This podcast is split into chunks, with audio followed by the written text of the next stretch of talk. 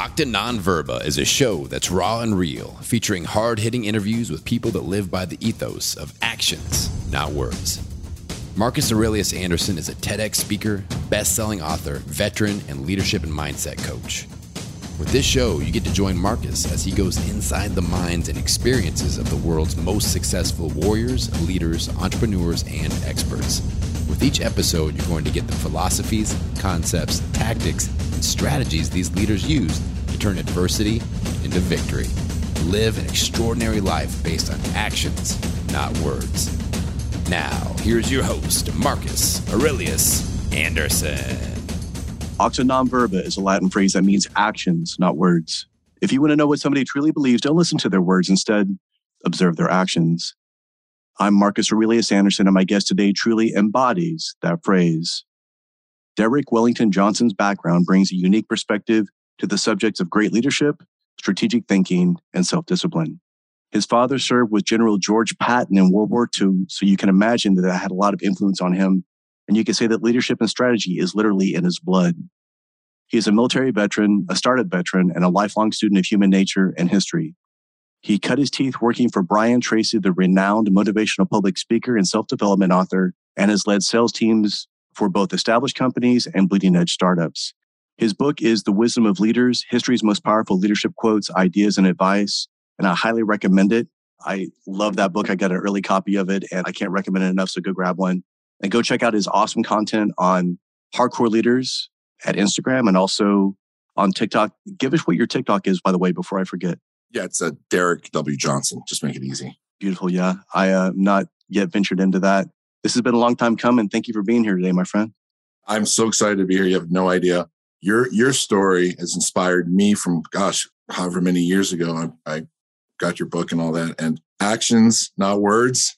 I don't think there's like a, a week that doesn't go by that I, I mentioned that to someone in some capacity. So thank you for having me on. I'm, I'm a huge fan of yours. Well, thank you for being here. And we've been in the leadership world, we've been in the personal development world, we've been in entrepreneurial worlds, and we see that that's what is the missing link for everybody. Everybody wants to get seed money. Everybody wants to have a business plan. Everybody wants to talk about this business model. It looks great on paper, but everybody waits. Everybody steps back. Oh, I don't have sales. Oh, I don't have this. Oh, I'm afraid to lead. I'm afraid to say that. So before we get into that, tell us about why it's so important for people to step up as leaders and why we need leaders even more now than we ever have in history we're living in some strange times, and that's an understatement. But leadership has always been an important thing because you're either going to end up being a leader or going to be a follower. At some point, as an individual, you have to say to yourself, I want to have an affect on the world about me. Now, I'm not saying it has to be on a global level, but the affect starts internally, right? You. Can you lead yourself? Can you lead your own mind? And then it goes outside from that. Your family. Can you lead your family? Can you be a good shepherd of, of your family? And then from there, it goes even wider to your society, right? Your, your community. And then it goes into your whatever organization you work with, whether it's uh, in the private sector or in law enforcement or the military. But someone is going to lead one way or another. And a lot of times, and, and I know you'll appreciate this, that someone could not be fit for leadership. And so nature abhors a vacuum. If there's a void, someone will step up to fill it. And what we want is we want some people who have self awareness who will step up and fill that void because I mentioned this earlier. No one's coming to save us. That's a thousand percent correct. I absolutely agree. And again, if you put two people in a situation and both of them are natural followers, eventually, if there's enough adversity, one of them will step forward.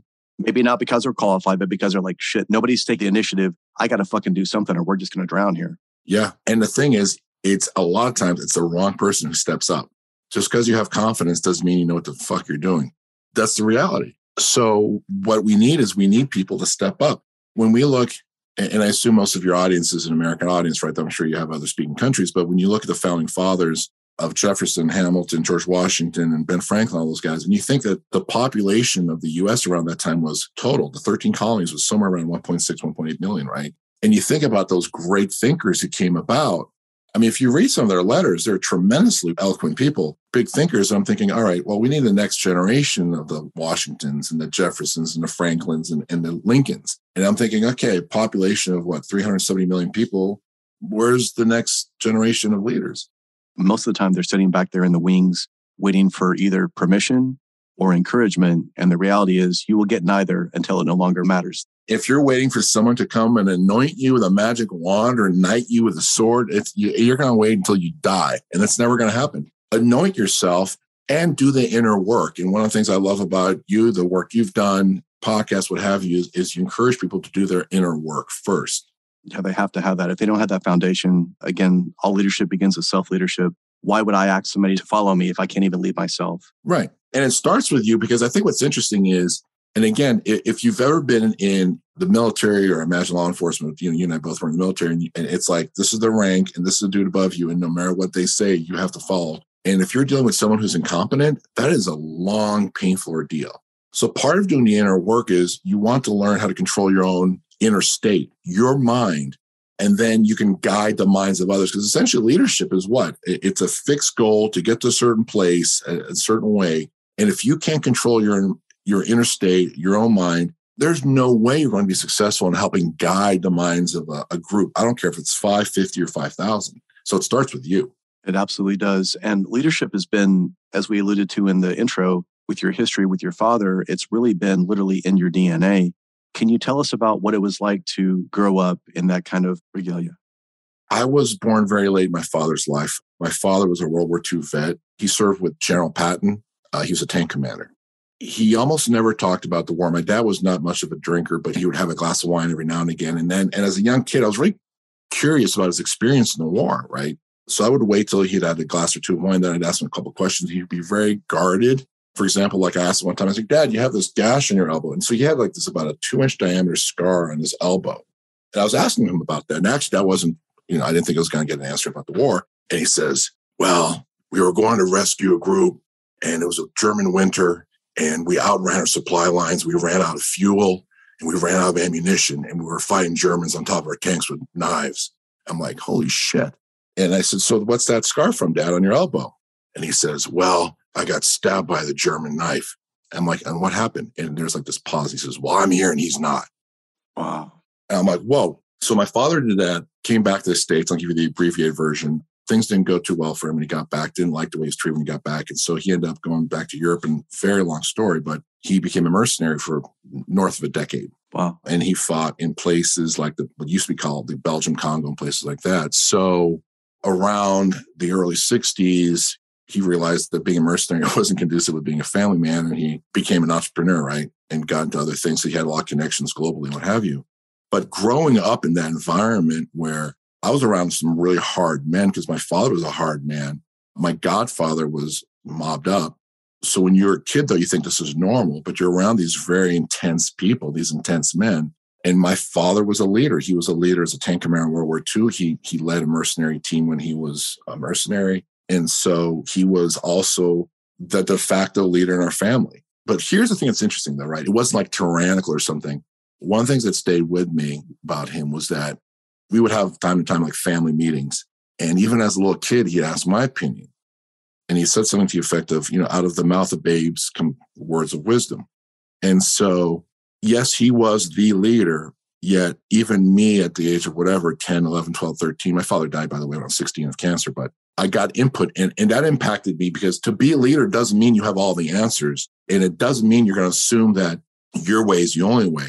And it, it struck me as something interesting that he wanted my input, regardless of me being a little kid, because he figured I might have some fresh eyes or unique aspect or vision or viewpoint that he didn't have it made me feel important. So that that really framed part of my thoughts on leadership at a young age. Seeing that so powerful because we talk about leadership, especially in an entrepreneurial level. You have a hundred million dollar company. If I'm talking to that CEO and he has this ego thinking he has all the answers, it's fucking impossible to have all the answers. You're just blinded. You have no clue. What do they call that? Dunning Kruger? yeah, factor syndrome, right? Where, right? The people who don't know actually have the most confidence. And the people who do know are actually apprehensive about jumping in. I lead a team in the tech sector and sales. I've been doing that for many, many years. And one of the things I do when I have a new hire, like usually we'll start with like an inside salesperson who's junior in the sales world. And after they've been with the company 30 days, I have a one-on-one meeting with them and I say, okay, what have you seen that we could do better?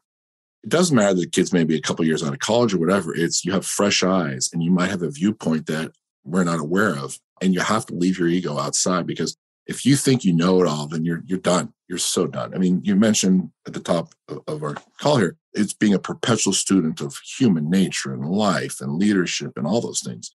But that is a big part of leadership is being open-minded to to ideas of other people. Well, and by letting that person speak, they feel heard. Yeah. They have buy-in now because if you listen to anything that they say, they automatically imagine that that input is going to have some sort of impact on the planning, right? So now they're more willing to want to do that. If anybody's ever read Jocko's work or heard any of his podcasts, I mean, that's exactly what they talk about, where they say, What do you think? What would you do? Or the whole Tom Bilyeu idea. When I was out at his place, he was very much like Jocko, where he was very quiet. He was away from this team. And if they had a problem, they would come to him directly. But when they had something, he was like this, this, and this. But he was very much of this idea of empowering them to try to figure it out but also understanding what the standard and expectation was, which actually it emboldened them even more to want to step into that role. In leadership, there's command and control, as you know, which is the standard hierarchy of you know going down from top to bottom. And then there's commander's intent, which is the commander or the boss or CEO, whomever team leader will say, I need you to accomplish X. And how you get there is up to you. And it's interesting because actually General Patton said that. He said, you know, never tell your subordinates exactly how to do something. Let them decide how to do it. Tell them what you want done, and you will be surprised. And now I'm quoting directly, you will be surprised with their ingenuity. And so that goes back to that too, in terms of trying to give them that freedom where you, not only are you empowering them, but you also give them agency. When you give someone agency, they feel more vested in the outcome. So that's a way of inspiring people and motivating them without you having to crack the whip. Leadership comes in two forms. You either can light a fire underneath someone or you can ignite a fire from within someone. And guess which has better results? Yeah. And which one's more sustainable? And that's key. Yes, sustainability is a big one. So I was leading a team during the whole COVID thing, again, high tech sales. And for us, it was like, oh my God, the world was, you know, for them, it was like the world is stopping. What's going on? They're freaking out. By the way, most of our teams are national, right? So they got on airplanes a lot. They're traveling. And now that rug got pulled from underneath them part of leadership is, and this actually ties into this authentic leadership. And, and I'm going to probably piss some people off here, right? Good. That's why we're doing this. I think authentic leadership is bullshit. Before people who are gasping turn this off, let me explain what I mean. Authentic leadership, essentially, the way I understand it, means you always show up and you're always real and, and transparent about what's going on. You're feeling this and the other. Okay. And here's why I think it's bullshit. When COVID first hit, I was deeply concerned. Initially, our revenues went off a cliff. And when you're in, in a leadership position, you get to hear, see the numbers from your chief financial officer and you're talking to CEO and they're like, look, if we don't get these numbers up, we're going to have to lay off people.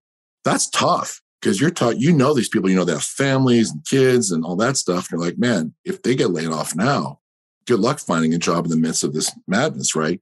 Was I disturbed inside? I wasn't freaking out, but I was definitely concerned. I never, ever, ever let my team know that. The message was we're going to figure this out. We're going to stick together. We're going to rally. We're going to outmaneuver, outwit, and kick ass and beat our competition. And we did actually. Now, at the end of 2020, we actually grew. But if I had been transparent, I was like, shit, guys, I don't know. It's looking pretty ugly. And I got in a, in a knockdown, drag out fight with one of my fellow executives in the company because he actually was telling people that. I don't know, man. It's looking pretty bad. I think we're, we're going to have to do some layoffs. And I lost my mind on him because I said, what are you doing? And, and sure enough, there's some people calling me and I had to talk them off the ledge because now they're like starting to put their resume out trying to get a job elsewhere. So authentic leadership is bullshit because as a leader, you have to show up every day, whether you don't feel like show. I don't care if you, you're sick as a dog, you're dealing with some personal strife. You have to show up and be strong for your team. So yeah, has there been some times when when you don't show up where you don't want to show up? You still have to figure it out. That's everything. And when people say, you know, you have to lead by example, it's like you're constantly leading by example, whether you're aware of it or not. So my team, anybody that I'm leading, whether it be directly or vicariously, if they see me even one day with my feet yeah, kicked up on the, the desk, even if I'm sick, even if I'm like didn't get any sleep and there's been an emergency, if they see that, that to them is going to be the highest standard in their mind. And they will never operate to what my highest standard is. They're just going to always remember in their mind, well, there was that time Marcus had his feet kicked up and he had his hands back behind his neck, even though he whatever the, the justification was at the moment. Yeah, we do lead by example, and, and that's really important. You know, so so this team I'm leading now for this high tech company, they're seasoned team for the most part. But you know, one of the things that I did when I first got on board was because we're, we're a technical company, I got three, four certifications, technical certifications, because the teams expected to have those. And I took, I went through all the tests and studying on it's, it's some really high end networking technology stuff, right? It's really tough. And they took all the tests, what have you, to show the team that I understand the technology myself. I know the time it took to get this certification. You have to squeeze it in between your sales calls and your meetings, all that stuff. And during our weekly team meetings, I flashed up my certifications on the screen. So, so it wasn't me just saying, I'm like, here's this one, and here's this one, and here's that one. They're done. And I could tell there was like this long pause or like, oh, okay, okay, this guy's legit. I did that in the first three months because part of the issue that our upper management was frustrated with was that in the tech world, you get certain discounts based on how many people you have certifications, right? So that was part of it. The other part, though, is you actually want to be a trusted advisor to your customers. And if you don't walk the walk, you shouldn't be talking the talk. But from a leadership perspective, it's leading by example. Did I have to take all those tests? Absolutely not. Did it take time out of my day? Absolutely. But I did it and it quickly earned me some respect. Yeah. And the ROI is, you can't even measure how much that keeps coming back and serving you and, and helping you in the process. Our own leadership is what often will save our ass in the process if we are willing to invest in our people and and have that aggressive patience in the process of teaching. I'm really big on training. I think it was was it a Greek Archilochus who said we don't rise to the level of expectation, we fall to our level of training. And so I'm a fanatic on training, sales training, sales methodology, obviously the technical aspects, right? Because if you're competing, especially to your entrepreneurs, business owners, and your audience, if you're competing in this ferociously competitive world, and more importantly, this volatile, uncertain world that we live in, we're going from the COVID lockdown to supply chain issues to the feds now raising rates every time you turn around. And if your people aren't trained to the highest level, again, we don't rise to our level of expectations, we fall to our level of training, they're going to get crushed. They're going to get absolutely crushed. So yeah, training, training, constant training is a big thing. It absolutely is. And you made an interesting point before we hit record, talking about leadership and talking about asking the question of nature versus nurture. Are you born a leader? Do you learn it? And you had a, a really interest. I never heard it before. So tell us a little bit about this.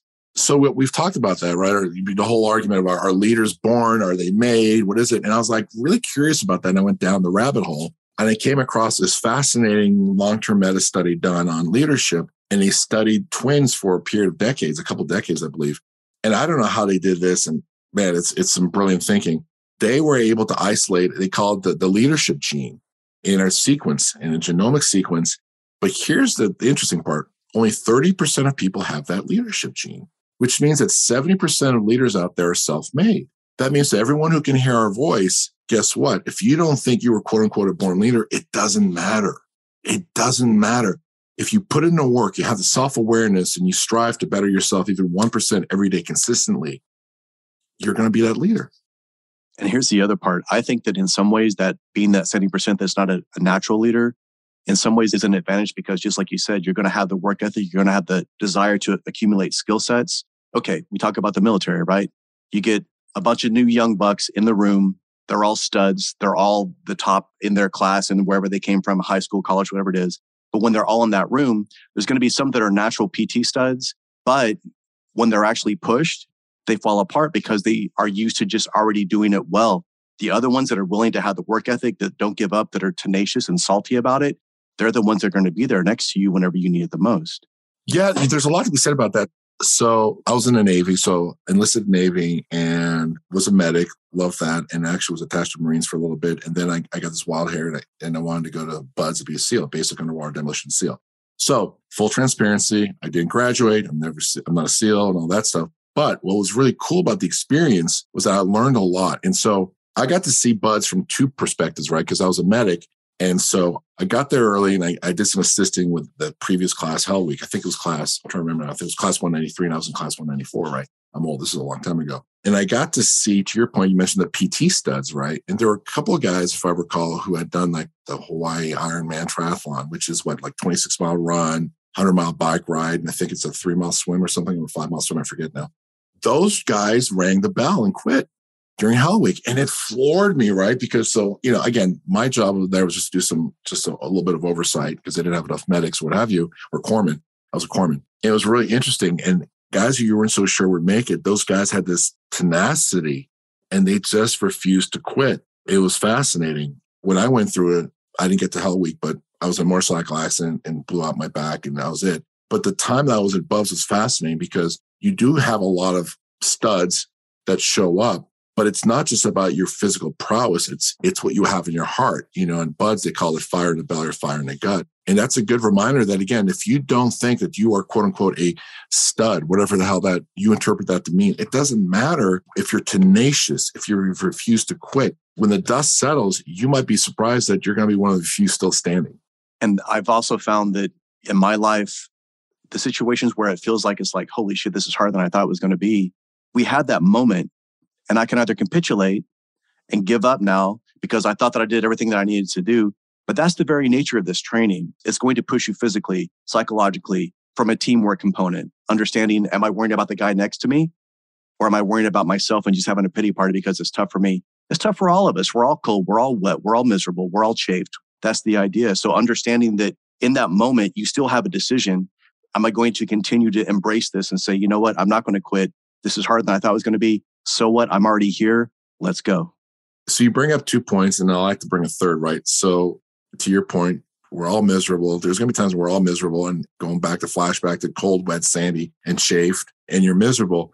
And if you're quitting because your mind gives up on you, that's horrible because you will suffer that for the rest of your life. You know, there's there's a couple guys at BUD/S who had serious stress fractures in their legs, meaning they were their legs were broken and they refused to ring the bell they were medically dropped. And that tenacity is a whole different mindset than I'm cold, I'm wet, I'm miserable, I just want to go home.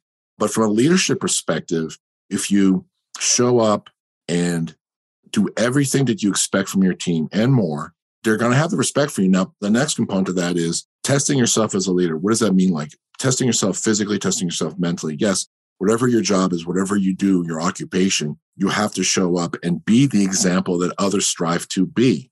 However, when you're not at work or whatever it is that you do, you also need to test yourself. I'm big on obstacle course races. I love Spartan races. And I did all back, I did um, a race in Big Bear. And I don't know if you've ever been to Big Bear, but it's, it's the air is very thin because it's very high altitude. And essentially, when it's not wintertime, when they're not ski slopes, it's steep, right? And I'm, by the way, I'm 54, right? So I did this, this one, what, uh, year before, like 15 months ago, I think it was. And I show up for this thing and I did train, but I wasn't prepared for how the thin air was going to hit me. Just so you know, I'm 6'4 and about 265. So I'm, I'm not dainty. that thin air messed me up. And I just literally put my head down and, and, just took one foot in front of the other and kept on going. And I was like, I'm either going to die here of a heart attack or I'm finishing this fucking race. And I got a lot of shit from my wife about that later. That's all the conversation. but you have to be able to dig deep and whether whatever you do an a triathlon, bike racing, a marathon, trail running, obstacle course race, doesn't matter what it is. Periodically, you, you really need to do something that really tests you and test your mental fortitude to make sure you still have it, that you know what it takes to dig deep. And then when you dig deep, you know that when you get in a situation at work in your career path where everything's falling apart, you know you have it within you to keep putting one foot in front of the other. And that's the key. There's this tendency for us as humans. People know my story, you know my story, but there was a part of me that once that happened, it, was like a child touching a hot stove and I wanted to get away from it. Okay, now I'm away from this adversity. I'm able to finally begin to recover. I've done physical therapy, occupational therapy. I'm in the civilian sector now. But then it's like, now what do I do? I had to come back and find something to tether me to that, to keep me honest, to keep me in genuine gratitude, not the bullshit gratitude, to keep me in this sphere to be able to continue to move forward. And that's what builds that belief. It's like even no matter what people think about David Goggins, it's like, listen, that guy's easiest day was yesterday. He's a stud. By the way, I see him out here because I live in Vegas and we're neighbors. He may have moved because I haven't seen him in a while, but I've bumped into him out in the desert running. So he's legit. Yeah, he's legit. And that's the idea. It's like, okay, yesterday was the easy day. I have to keep pushing. And when you hear him, he's like, man, there's days I don't want to do it. There's absolutely days whenever I procrastinate. And that's what I want everybody to understand. It's like when people say, again, oh, this is a natural leader, or this person's been a leader for a while, or this person's successful in this. Those people have a hard every day and they still choose to show up. And that's what puts them in the position to lead like that and to win. Yeah, absolutely. And I, I, think there's this myth that certain people just are immune to pain and suffering, whatever they're not. They just choose to push through it. You know, going back to that, that race, that Spartan race I did in Big Bear, it was unseasonably cold. And the start of the race was 8 a.m. It was 32 degrees. And I'm like, I hate cold weather. I really do. So it's thin air. It's cold. I'm like, oh shit, what did I get myself into? But you keep moving. But that's what gives you the strength to go through adversity. Life's going to throw with you, right? Which takes us to a concept called volitional suffering volition, meaning of your own accord. Suffering, everyone knows that means. Here's the thing in life, you're going to suffer no matter what, but choose how you're going to suffer. Let's use, okay, we're getting to, uh, we're just right around the quarter from, from New Year's Eve. Everyone's going to get their New Year's resolutions. All right. Let's say you put on weight during the holidays. Your clothes don't fit right. You feel sluggish. You're lethargic. Maybe your, your partner doesn't think you're as sexy as you used to be, whatever it is, right? Aren't you suffering? Of course embark on a workout regimen. Start pulling back on the booze, there's starchy carbohydrates. Start getting your ass out of bed and go for a walk in the morning, run, whatever it is. Are you suffering? Yeah, but the suffering means something. You're choosing how you suffer, and it means something. It's going to lead to something positive. Volitional suffering. Choose how you're going to suffer. If you're going to suffer, make it count for something. Yeah, we get a huge ROI on, like you said, if you go outside, what are you doing? Sunlight, exposure, cardio. If you go for a walk with your husband or your dog or your wife or whomever you go with, now you have that time together. If you take the dogs out with you, like you're checking 11 different boxes if you're willing to look at it like that, you're getting all that impact in a positive manner. But like you said, sitting there with this psychological, just trying to move away from it. Oh, this sucks. I, I hate my life. Oh, let me scroll through social media to uh, artificially pacify me. That's so easy to do. My wife will bust my chops because are you doom scrolling again? I'm no, like, no, I'm not. throw the phone to the side. I know what you're talking about. But you bring up a really good point about being out in nature. So I'm really blessed in that where I live, I'm literally 300 yards from the mountains, right? So I'm in Las Vegas, but I'm on the outskirts of Vegas. So I'm close enough to the airport for work, but I walk out 300 yards, I'm in the mountains. Going back to the leadership thing, in terms of we get pummeled with so much on a day to day basis that it just wears us down. That being out in nature, I can talk about it all day, but until you actually go out somewhere in nature by yourself, secluded, and whether it's a forest, for me, it's a desert mountains, but to have that solitude for, I, I would recommend at least once a week to recharge your batteries. Because again, here's the thing about being in a leadership position, right? And, and you probably already know this. So our brains utilize 25% of all the glucose and oxygen our bodies consume, 25%, just your brain.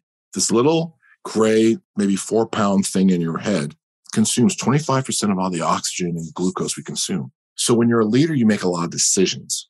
And the higher you are up in the leadership world, the harder the decisions are that you have to make, which means you use more cognitive processing power, which will wipe you out at the end of the day. It will destroy you by a Friday afternoon if you're a standard Monday through Friday. And it's really easy to sit on your couch and veg out or be on social media or watch mindless TV. I'm not saying there's not a place for that to a certain extent. What I'm saying is that if you don't take care of your tool, sharpen your blade, if you will, you're going to get wrecked. And, and my preferred thing is to go out in nature, to be alone, to, and there's something about to your point about being in nature. I don't know if it's the fresh air, if it's the solitude, no electronics. I mean, yeah, I have my phone with me for emergencies. But as a leader, you have to you have to get that downtime because we have this grind mentality and rise and grind and no days off. And, and I'm saying, whoa, you need to take time to sharpen your blade. I don't care how badass a samurai warrior you are, but those they spend a lot of time sharpening their blades, right?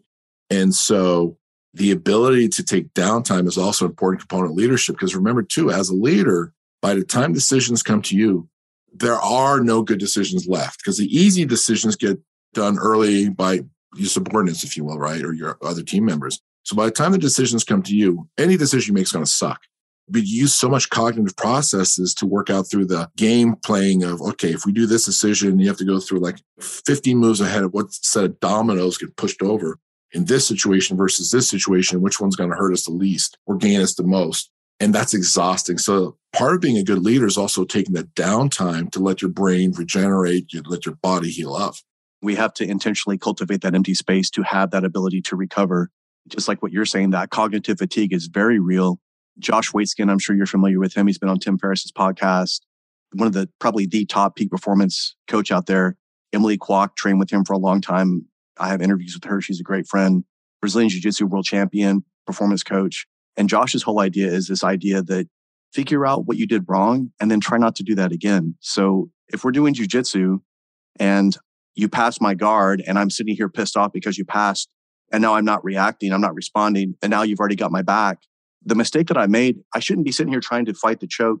Oh, like a warrior. Oh, I'm just going to go out or trap out. It's like, no, just tap because the mistake you made was three moves ago. Go back, figure out what this is. Stop making that the choke point. Stop falling there so that now we don't come into that situation over and over again. People talk about the gift of adversity. They're like, what about these people that are in all this hardship? I was like, sometimes the lesson from adversity is not to get yourself in the situation again. There's a quote something the effect that a clever man figures out his problem, but a wise man avoids it altogether, right? Something to that effect. And you said something about your mistake was three moves ago it's interesting is in the startup world, I saw that a lot where they were like in panic mode because the numbers weren't where they wanted to be and, and they're starting to freak out. And I'm thinking, no, man, nothing you're going to do right now is going to impact us in a meaningful way because you made the mistake three moves ago. And it's interesting because Jeff Bezos, there's a great quote where he says something to the effect of, when we get congratulated for a great quarter, it's because of things we did three years ago. I asked my people, and it's from Tim Ferriss, okay, let's say that it's 2025. Your company has failed. What happened? Oh, I love that. It's a pre-mortem. Exactly. I, I'm glad you mentioned that because I do that every quarter with my team. So the pre-mortem is just what you said. It's we failed. Why did we fail? And you ask every member in the team. What I usually like to do is I'll have them do it separately because a lot of times they influence each other. But I'll, I'll do the pre-mortem and say, okay, in this case, you know, we're coming up in January, right? Do the pre-mortem. We failed. Why? And have a one-on-one with your individual members of your team and then get everyone together and have them present their findings. And it's a really great session because we talk a lot about postmortems which is also important. When we lose and again i do this with my team all the time when we lose a large deal and i'm talking like north of seven figures right? I want to know why. You just lost a $2 million deal that we were in the top two to win. What happened? And we go through step by step and then to your point the lessons learned. But yeah i'm a big fan of pre-mortem and the post-mortem and like you say, if we're thinking about two years ahead from now, what does that do? That shows that puts a really bright light on what we're doing inefficiently right now. Because like you say, it will take that long before that comes to fruition or by the time it's out of our control. And now we're just trying to do damage control in the process. Yeah, it's interesting because again, going back to like, so the world's moving so quickly and we're being thrown with so many things. And there's this legendary strategist named Colonel John Boyd, and his nickname was 40-Second Boyd. He was an Air Force pilot, ace. His nickname 40-Second Boyd was because he could I don't know if you guys saw the movie Maverick, Top Gun, or whatever, but imagine this in your mind. He could be in a disadvantaged position, meaning he could have a jet on his ass and within 40 seconds outmaneuver you and blow you out of the sky. And so John Boyd created what's called the OODA loop, which you may have heard of observe, orient, decide, act. And we could do a whole show just on that because I think it's fascinating. But the basic premise of his strategies is whoever can adapt the fastest survives. And that's one of the things I think that's lacking in most businesses and most organizations, in that the ability to adapt quickly to any given scenario. And if you're an entrepreneur, if you're a business person, your ability to get into the, the OODA loop faster than everyone else, especially your competitors, means you'll win. Conversely, if you don't, you're going to lose.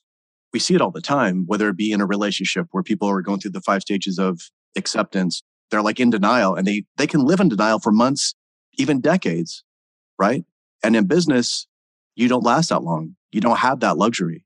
No, you don't. And so the ability to adapt and change quickly is really important. So one of the ways I like to do that sometimes is I think I'll red team. And so when we have some presentations, we'll say, okay, you're going to be red team and you have to poke holes in whatever anyone says today and be relentless. Because I, I've noticed that if you don't give someone permission to be that quote unquote that asshole, the devil's advocate or the red team as we as we give it, people are afraid to step on toes. And again, there's politics involved here, right? There's egos involved here. But man, ego gets people killed. Absolutely will. In business, it'll cause you to get bankrupt. In a life or death situation, it'll cause people to get killed. It will. And it, it comes down to that idea of accepting the reality right now, not hoping it will change, not preferring it to be something different, not playing the victim and saying, why is this happening? I'm a good person. That doesn't serve you. And there's doubling down on what you did that's wrong. And I think, and again, this is from my startup experience, but what, what I saw a lot was they were doing things that weren't working. And then they said, well, let's just do more of that and do it faster. So wrap your brain around the mentality of someone. And I'm talking, these are VCs. These are startups that are funded with 50, 100 million dollars of venture capital money. And the leadership is saying, well, what we're doing isn't working. Let's just double down, do more, which is, I mean, they weren't saying it, but essentially they were saying, well, we need to do more meetings and our sales guys need to travel more. I'm thinking, yeah, but you're not talking about is the messaging hitting the right person? Is it the right message for the right person? And, and so on and so forth. And they're ignoring the key issues that should be brought to bear rather than saying, well, let's just do more of the wrong things. It's mental. Yeah, it's the definition of insanity. And in fighting, we learned, right? Speed is a bad substitute for accuracy when, when you're in a gunfight. And that's exactly what it is.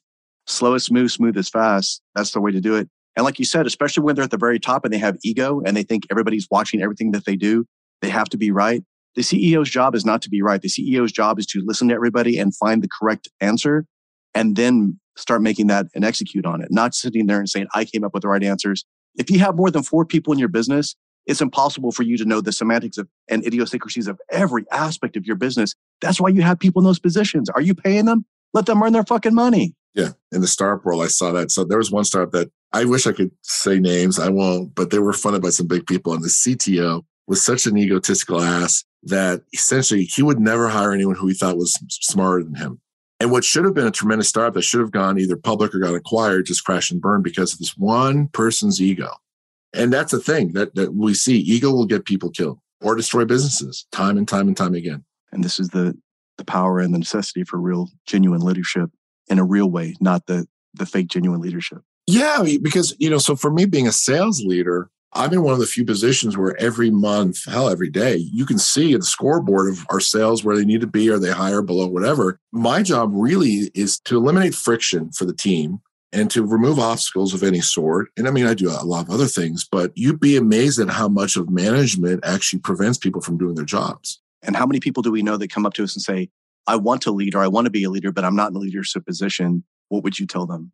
You don't need a title to be a leader. You don't need a title to be a leader. And I've been in these scenarios as well. So there's leadership by authority and there's leadership by position, right? So leadership by position is you have the title. And then there's leadership by authority, meaning if people see you, they know that you show up, you do what you say you're going to do, when you say you're going to do it, how you say you're going to do it. You're an example for the team. By those virtues, you are a leader and people will follow you.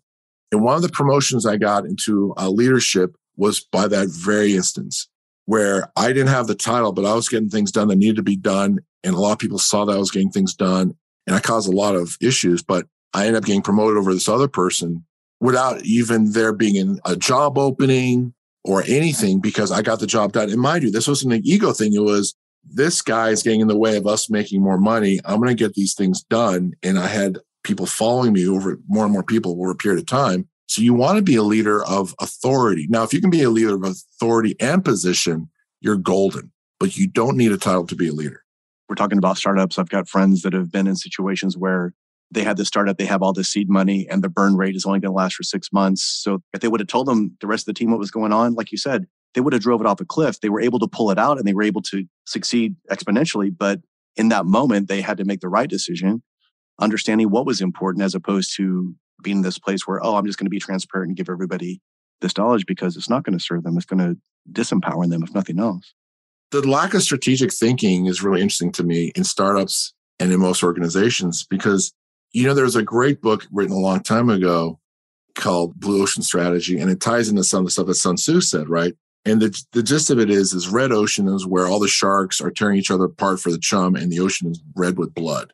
And that's where most people fight and die, if you will, in terms of metaphorically speaking. Blue ocean is where you're like, hey, let's create a new category in a new place that hasn't been served, and let's see what we can do here. You could look at Netflix or Airbnb. Netflix created a whole, they didn't take on Blockbuster. They're like, let's do, let's do something different. Yeah, they made them obsolete. Completely, right? You know, you look at Uber or Lyft or Airbnb, they decide, okay, you know, Airbnb said, we're not taking on Sheraton, the Hiltons of the world. They create something different. So I think from a startup mentality, or even if you're in an existing organization, if you're like fighting for the leftovers and quote unquote the red ocean, you might want to rethink your, your business strategy. Have you read Niche Down, Christopher Lochhead? I have not. It's great, but I've had him on shows before, and his premise is this it's that, again, like you said, you want to create this category, you want to be the first one in it you don't have to be perfect. You need to be the first one there because once you've established that and you're the king or queen of that category, you're going to get 75% of that pie, irrespective of how good or bad the next people come that are trying to take you out, because you've already established the authority. You were the, the brand, so to speak.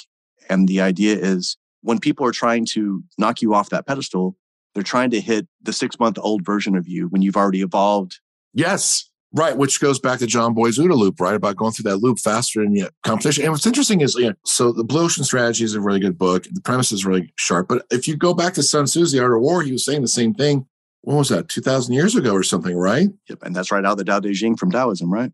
I mean, you're talking about hitting someone where they're strong. No, that's insane. But you see a lot of companies do that. And you see, militarily speaking, that'd be suicide.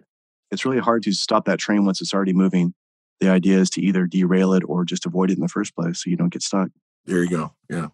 We've talked about a lot of things and we talked about how we need adversity to help us level up, especially in the times we don't think we can. And you talked about Big Bear doing that that race. Can you tell us about another time in your life when it felt like you were facing adversity that was insurmountable and that you would never get through it? But once you were able to persevere, when you look back on it, you realize that without that, you never would have gained some of the knowledge and the gifts that you have today. So I went through a really brutal divorce 20 some odd years ago. And I was having some serious health issues, which actually were related to me being in a toxic marriage. That's all the conversation. It literally manifested itself to me bleeding internally. So I was bleeding internally. My gastroenterologist was telling me, hey, man, if you don't get this under control, we're going to have to cut out part of your intestines. Oh, and by the way, we think you might have cancer because we did a biopsy and the tissues were, we're sending them out to the lab. That's when I realized I got to get out of this toxic marriage because this one's killing me. I'm letting her kill me, right? By the way, she wasn't killing me. I was allowing her to. And I was in a career, and I won't get into the where I was, but I owned a company and I was absolutely miserable. Made good money, great money, absolutely, right? Fantastic. But I was absolutely fucking miserable. Miserable relationship, miserable marriage. I hated my work, though I made a lot of money and I, and I was kind of addicted to it because the money was great, but I, I hated who I'd become. And so when I decided to exit the marriage, she, and I was dealing with my health issues, she screwed me in a way you can't begin. I basically lost everything. I got locked out of my house. Fun fact for, for those of you who are married or think about getting married, if you have a joint account with your spouse, they can clean out all the money and you can't do shit about it. I find myself waiting to get the lab results of whether or not I've got colon cancer and I've been bleeding internally and I've just been locked out of my house and I don't have any money. Cause I just, I thought I was dumb. I thought we could do an amicable thing. We had plenty of money. No, she wanted all of it. And I'm staying I wake up one morning on a friend's guest bedroom, which is actually the the Rottweiler's bed, which is covered in dog hair in their futon. I'm like, what the fuck happened to my life? So I went to the highest of highs in terms of financial. I wasn't happy, quote unquote, successful by society's you know standards of houses, I own a ranch, and, and I own a business. To to being locked out of everything and dead broke. And I I've never been suicidal, right? That's not who I am. It's not in my makeup, but I was in a dark place. And I was like, well, fuck it. You know what? I looked at it as a way to redesign the life that I wanted. And that's how I got into technology because I've always been a tech geek anyway. And I reinvented my life and I got my health back first and foremost and started having more fun and started actually living my life. And I got off of all the meds. I was on a bunch of meds. Luckily, the biopsies came back uh, benign. And I was on three kinds of meds to stop the bleeding. And eventually I got off all that stuff, got off all the meds, got my life and started having fun again and just enjoying my life and create a life that I wanted to live. But I tell you, when you wake up on a dog hair covered futon in a buddy's place, it's not as intense as what you went through, by the way, right? But it's a wake call where you decide to figure out, all right, who do I want to be? And what life do I want to create for myself? And I think we should all strive to do that before we hit that proverbial rock bottom. Don't wait for that to happen to you to decide you're going to change your life. Figure out how am I going to change my life and create a life that I love now when it's easier, when I have my health. I do have some money in the bank and I have a roof over my head. I absolutely agree. But for many of us, we kick the, the can down the road. We just say, oh, I'll get by tomorrow. I'll do it again. I'll do it later. It's not a big deal. And then what do they say in boxing? The punch that knocks us out is the one that we don't see coming. So that's what it is. If we're not prepared, if we don't even have even a small idea of what we'll do as a contingency when we get ambushed, like it takes us out entirely. It does. And, and, and, you know, part of that comes back to that phrase, change before you have to. Because, you know, as humans, we get, we get used to being in a comfort zone and comfort zone, you don't do anything, you don't move, you don't evolve, you don't grow, but that's dangerous. if you're not constantly evolving yourself and changing before you have to, to your point, that knockout that's going to hit you when you don't expect it. Like for me, I was blindsided by the divorce because I, I thought I had an amicable, hey, look, this isn't working out. We're going to do fine. We got properties to split them up. And within 24 hours, she called the police on me to claim I hit her. I didn't, of course. That's all the conversation. I'm like, what's going on? Like, well, you have 30 minutes to pack your belongings and leave. And I'm like, what? And I was like, this is funky. And I went down to the bank and they're like, oh, no, sir, there's no money in the bank accounts. So your life can change like that within 24 hours. You think you're great. And it can be not just that financial divorce. It could be a car accident, your accident. You get a catastrophic illness. So you want to change before you have to. And then which leads to creating a life that you love because part of the, the life experience, and I saw in the book Memento Mori, remember we will die. Part of the thing we have to remember when we're creating a life that we love is also enjoying the day to day because the only reality we have is right now. My conversation with you right this moment, you out there listening to the sound of my words, this is your only reality right now. What are you doing right now to enjoy your life, improve your life? Because we get so focused with the next. If, you know, I get the perfect job, my life will be happy. I get the perfect relationship, my life will be happy. I move to wherever the hell, I'm, uh, then I'll be happy. Bullshit. You have to learn to be happy here and now because this is the only reality. Anything in the future is a fantasy. I'm not saying don't create something towards that, but you have to also live in the moment. There was also a time after your father passed where you didn't have a male role model, but yet you were able to find one in a book. Yeah. So, speaking of how quickly your life can turn, so my father was diagnosed with lung cancer. And, you know, he'd been sick for a while, actually. And, and again, this goes back to that old school you have to be coughing up a lung before you actually seek medical attention. We had to say, Dad, you got to get help. Unfortunately, he'd waited too long. And from the time that he was diagnosed with cancer to the time he died was 90 days. So it took him quickly my dad was my hero. He was my first hero, and I was lost. And you know, I was at school, and and I used to go to library sometimes just for some quiet time, place of solitude. And I stumbled across a copy of the book Meditations by Marcus Aurelius. And and for those of you who don't know, Marcus Aurelius was one of what's called one of the five great Caesars. He was a deep thinker, and Meditations is actually his journal, his diary, if you will, which makes it even more powerful because here are the words of a man who's arguably one of the most powerful men of the world at that time, it gave me solace. And it made me realize, okay, I think I'm going to be okay. And then that book led to other books.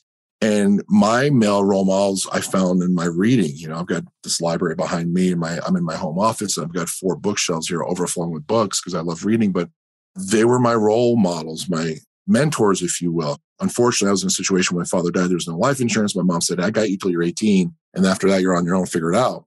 And so the books that I read, starting with Meditations by Marcus Aurelius and the other books, the subsequent books I read, and this is not me being dramatic, but I think they saved my life because I was in a very dark place. I didn't see a future. And if you don't see a future, then you're not going to get up and strive for something better. I could talk to you forever. We've had a, uh, all kinds of different subjects here. For a young listener who is wanting to lead, what is a piece of advice you would tell them to avoid? Because we hear a lot of bad advice repeated. And what would you tell them to start doing as their first steps right now? Avoid toxic people. And I'm talking avoid toxic people on social media, avoid toxic people in your life, avoid toxic people in your family. And I, I know that's a tough one. The danger we we can make as as especially if you're young is follow the wrong people who will lead you to a really bad place. I would say read the classics, read Meditations by Marcus Aurelius, read the books by the Stoics, and not not someone's interpretation of it. Read the writings of James Bond Stockdale, who spent seven years as a POW in a Vietnam camp. Read books by people who suffered tremendous adversity.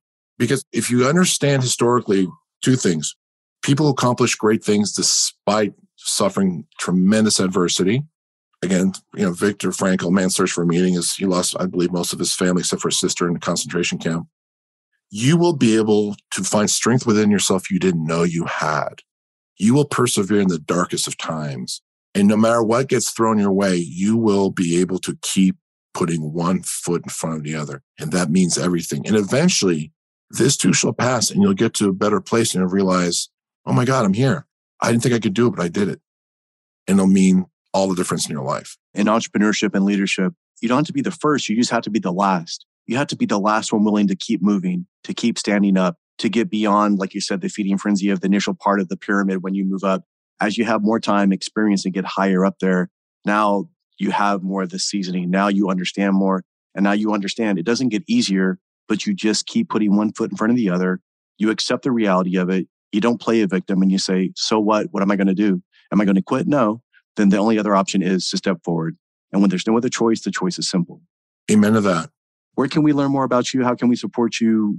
Tell us more about it. If you're interested about being a leader, go to amazon.com, pick up a copy of my book. It's highly graded. The Wisdom of Highly Leaders. Yeah, yeah, that's right. I sent you one of the very first copies. I was like, that's right. That's going way back. Signed edition and everything. Yeah, that's a long time ago. Pick up a copy of the book. It's it's a labor of love. It took me three years to assemble it. It's 500 pages. It's on, on 28 categories of leadership. Follow me on TikTok, Derek W. Johnson. Follow me on Instagram at, at Hardcore Leaders. And again, reach out to me, DM me. I'm happy to communicate and help in any way I can. And, and I know very few people will, but for those of you who are serious and you reach out to me, I'm here to help. I look forward to talking to you again soon. Let's do it again, man. It was fun. Thank you. Absolutely. Thank you, brother. Thank you for listening to this episode of Octa Nonverba. If this message resonates with you, please share it out with others on social media.